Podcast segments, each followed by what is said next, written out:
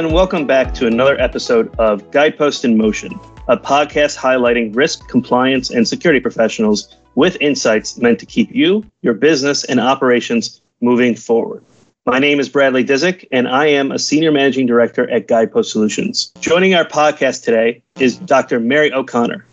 Mary is the co founder and Chief Medical Officer and Chief Compliance Officer at the healthcare startup Vori Health, which launched earlier this year. Vori Health is an all inclusive medical and healthcare provider practicing a holistic, integrated approach, starting with musculoskeletal care. The organization offers full service physical medicine and rehabilitation care in a virtual setting. And today, Mary is here to talk to us about the compliance challenges of starting up a virtual healthcare practice. Mary, thanks for joining us today. Brad, thanks so much for having me. Mary, you have had a distinguished career, spending 23 years at the Mayo Clinic before joining the Yale School of Medicine for several years, and now you're a co founder of Vori Health. Before we jump in, please tell us more about your background and what led you to becoming a co founder of a virtual healthcare startup. Brad, delighted uh, to share with you and and our listeners uh, a bit of my background. So, I'm an orthopedic surgeon I did my uh, training at Mayo Clinic Rochester and then was asked to join the staff at Mayo Clinic Florida.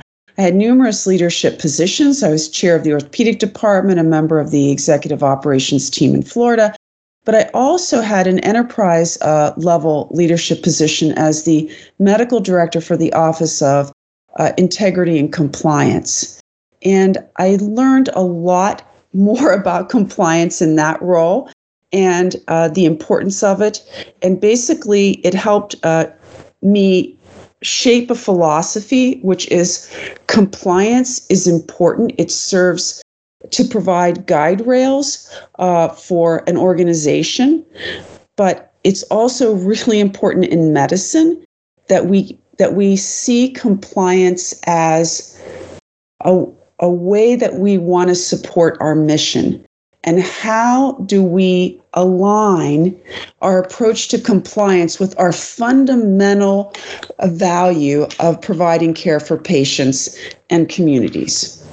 Uh, and we can get into that a little bit more later. And uh, so after Mayo, I went to Yale uh, to lead the development of an integrated musculoskeletal center, and then had the opportunity to co found Vori Health and realized that it was just a very exciting opportunity to take the concept uh, of integrated care uh, to a much higher and broader level and really transform the delivery of musculoskeletal care uh, to drive not just a better patient experience and clinical outcomes, but also, of course, lower costs. Because, I mean, we all understand the challenges uh, that everyone faces with rising healthcare costs. Thanks, Mary, for sharing your background. Um, you know, when we think about Vori Health, you know, we think of a company, even though it's a startup, that's at the forefront of healthcare. Um, you know, Vori is actually very different um, from most other virtual healthcare companies. You know, it has its focus on musculoskeletal issues. Um, you know, when I think of musculoskeletal issues, I think of an orthopedic surgeon. Can you talk a little bit more about what differentiates uh, Vori Health and what problem uh, Vori Health is trying to solve? Thanks, Brad. I'm delighted, delighted to. Um, so, we are a virtual medical practice that is tech enabled, and we understand that there's a lot of care uh, that currently is delivered uh, in the face to face setting. The, the traditional way people have gone in, they see an orthopedic surgeon or they see a spine surgeon who could be an ortho surgeon or a neurosurgeon, and that's how they get their care. We also know that there's a certain percentage of surgeries uh, that are either inappropriate or unnecessary or potentially could be avoided if there was better non operative care up front. And we see that as a focus of our mission, right? We want to deliver great non operative care, driving convenience for patients and value through the virtual setting. And then some patients will still need to see surgeons and will f- refer them to great surgeons. But we see the opportunity to really drive great outcomes for patients with a focus on let us work on helping you get better without surgery. And you know what? If you need surgery, we get that. We'll get you to a great surgeon. We see our value as being an interface between that primary care physician and the surgeon to really drive expert, holistic, non operative care with health coaches, uh, non surgeon musculoskeletal physicians, advanced practice providers, physical therapists, of course, and nutritionists and really looking at the patient from a much more holistic approach. So we're very excited about what we're doing, and we've had incredible um, patient experience uh, scores to date.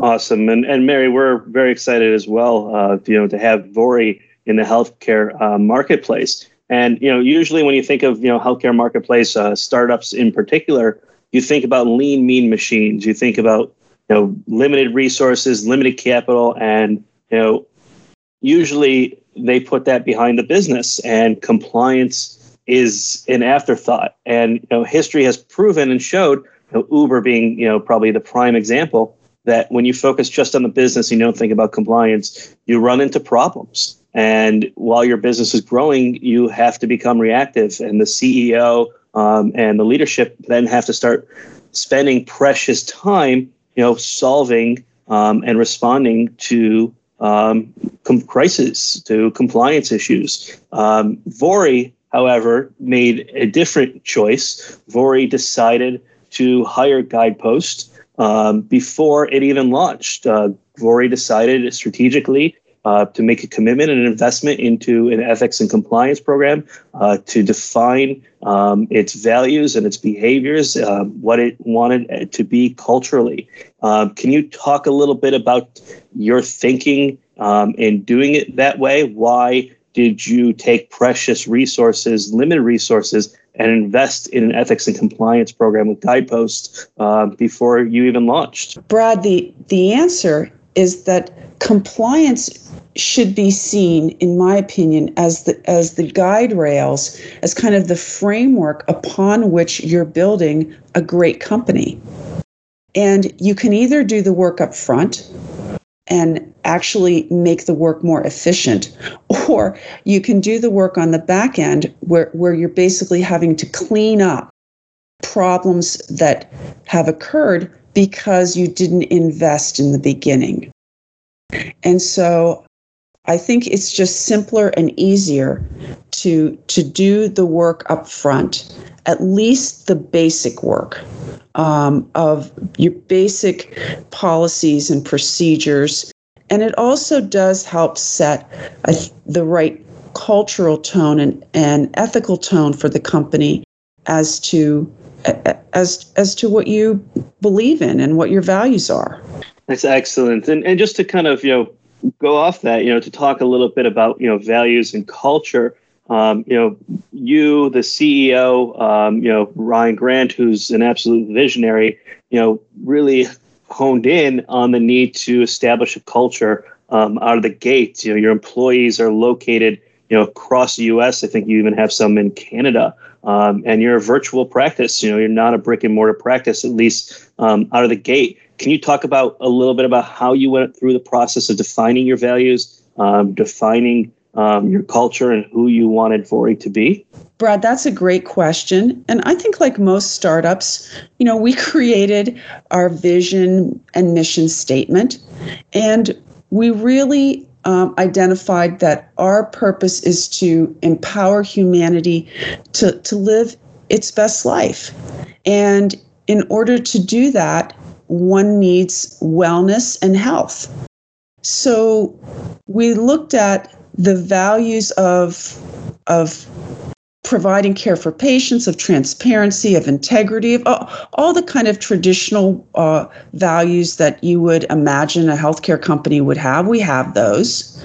Um, but I think one of the values that we've really emphasized is viewing patients again in that much more holistic way and getting away from um, the traditional medical structure of you know uh, treat it, fix it, treat it, as opposed to finding out what matters to the, to the individual. What are their goals? How do we help them improve their wellness journey? Move them even into a wellness journey if they're not on one. And that requires a much more integrated approach. And the challenge in the traditional system is they haven't approached it that way because nobody pays for that uh, integrated care to happen. But as we see the healthcare system moving towards um, more of a focus on population health, and we see groups, uh, particularly primary care groups, in um, at risk contracting, um, then w- those are people that very much understand and see the value of what we're doing. And those are early partners for us. Wonderful. And you know, thinking in terms of the values and behaviors, you know, working with you, I know that those were captured in a code of ethical conduct, and that code of ethical conduct, I believe, at Vori um, stands as kind of the foundational document um, of who uh, Vori wants to be and and how Vori trains um, to who it wants to be culturally. Absolutely. I, I'm not saying anything that you and your our listeners don't know that it's always about the people. You know, it's not just the people, it's all about the people. Particularly um, in a startup, early hires are critical. And of course, we won't always knock it out of the park, but I spend a lot of time on the clinical side um, recruiting the right people. Excellent. And you have a very distinguished mm, uh, career in the healthcare industry, uh, particularly in a traditional setting.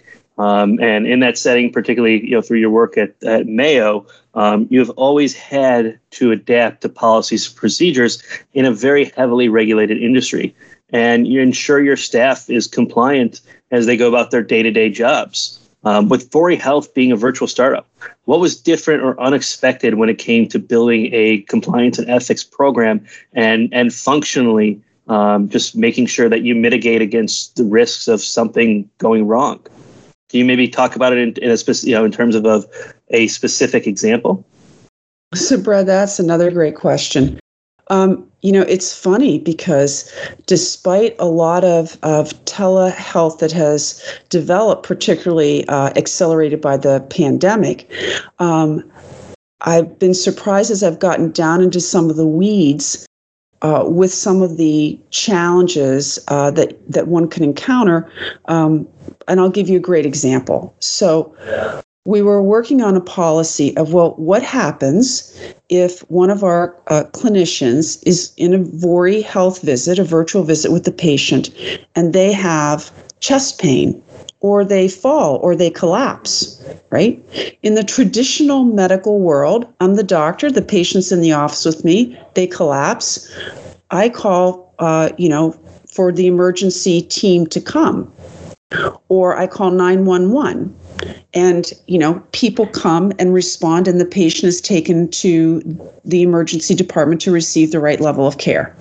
Now in the virtual world we don't have that right? We had to create a policy all right how are we going to deal with this? Uh, we're going to re- need to reach out to local emergency services and then that's that's pretty straightforward.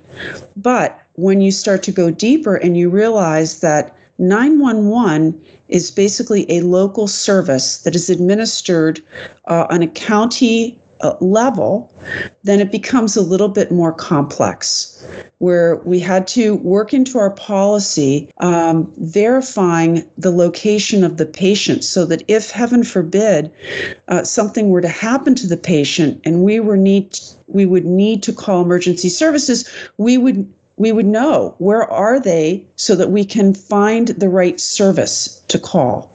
Mary, I find that absolutely fascinating. And, and you, when you add on the fact that your employees are working from home, they're remote, you know, and that they have to make ethical judgment calls. Um, you know, can you talk a little bit about how they're adhering to the policies um, as well as the law when making those ethical decisions?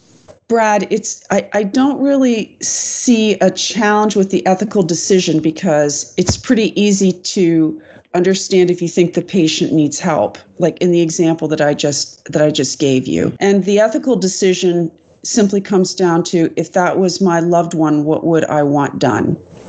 Um, so we want to treat our patients as if they're part of our family. Now, there can be other potentially more challenging ethical situations where one might be concerned about, uh, for example, um, did my did did someone on the team uh, put the right bill in? Right? Is is something more along the line of fraud and compliance, which are separate issues than patient facing issues.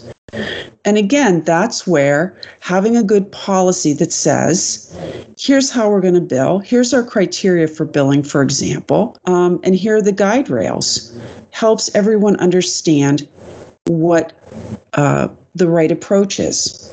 Fascinating. And, you know, when you think about it, these are humans, these are people that in some ways you don't know um, until you've had a chance to work with them. Um, you, know, you are working in a highly regulated industry. Um, can you talk a little bit about you know some of the exhausted search criteria? Um, you simply can't conduct a basic due diligence on potential hires. You know, what do you think is effective due diligence um, that can potentially save you know Vori and other businesses from risk of financial losses and reputational damage?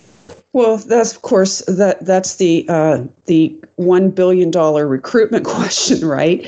Um, how do you find the right people? So I I look for people that have the right values because I need to know that they're aligned with what we're doing and how important our patients are to us. So that that's kind of my number one criteria. Do you have uh, are you going to put the needs of the patient first to basically, you know, quote the Mayo Clinic value? Uh, we put the needs of the patient first. Secondly, I want to know that you are able to work effectively with an integrated team because it is all about the team here. It is not about an individual person. And the third thing, which you might find interesting, is it's really important to me that people are going to be comfortable speaking up. I, I tell all our new hires that one of my favorite sayings is uh, um, leaders are guardians of the learning system, and leaders are responsible for ensuring the psychological safety on the team. And if people are not comfortable speaking up, then I feel that I would have failed as a leader. And we can only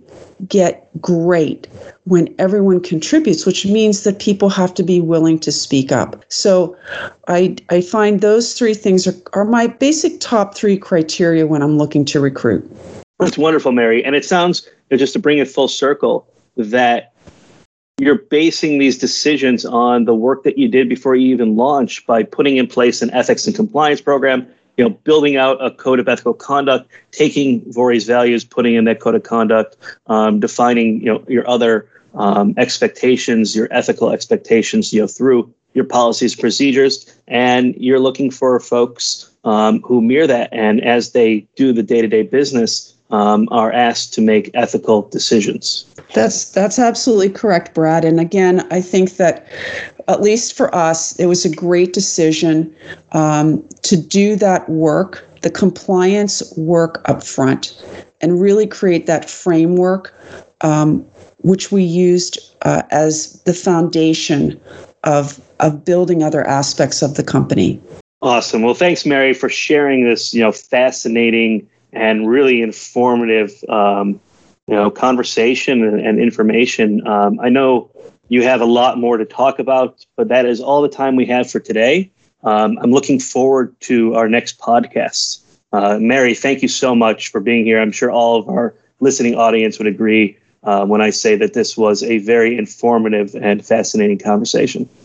Thanks, Brad. I'm looking forward to our next discussion as well. Thank you to our listening audience for tuning in today for another episode of Guidepost in Motion. I am Bradley Dizik, Senior Managing Director, Guidepost Solutions, and please join us again next week when we welcome back Mary O'Connor to talk about privacy challenges with utilizing work from home employees. And Mary will also share her compliance advice for those looking to launch their next startup. Until then, if you need assistance assessing your compliance program or building one from scratch, just like Vori Health did, please visit our website at guidepostsolutions.com.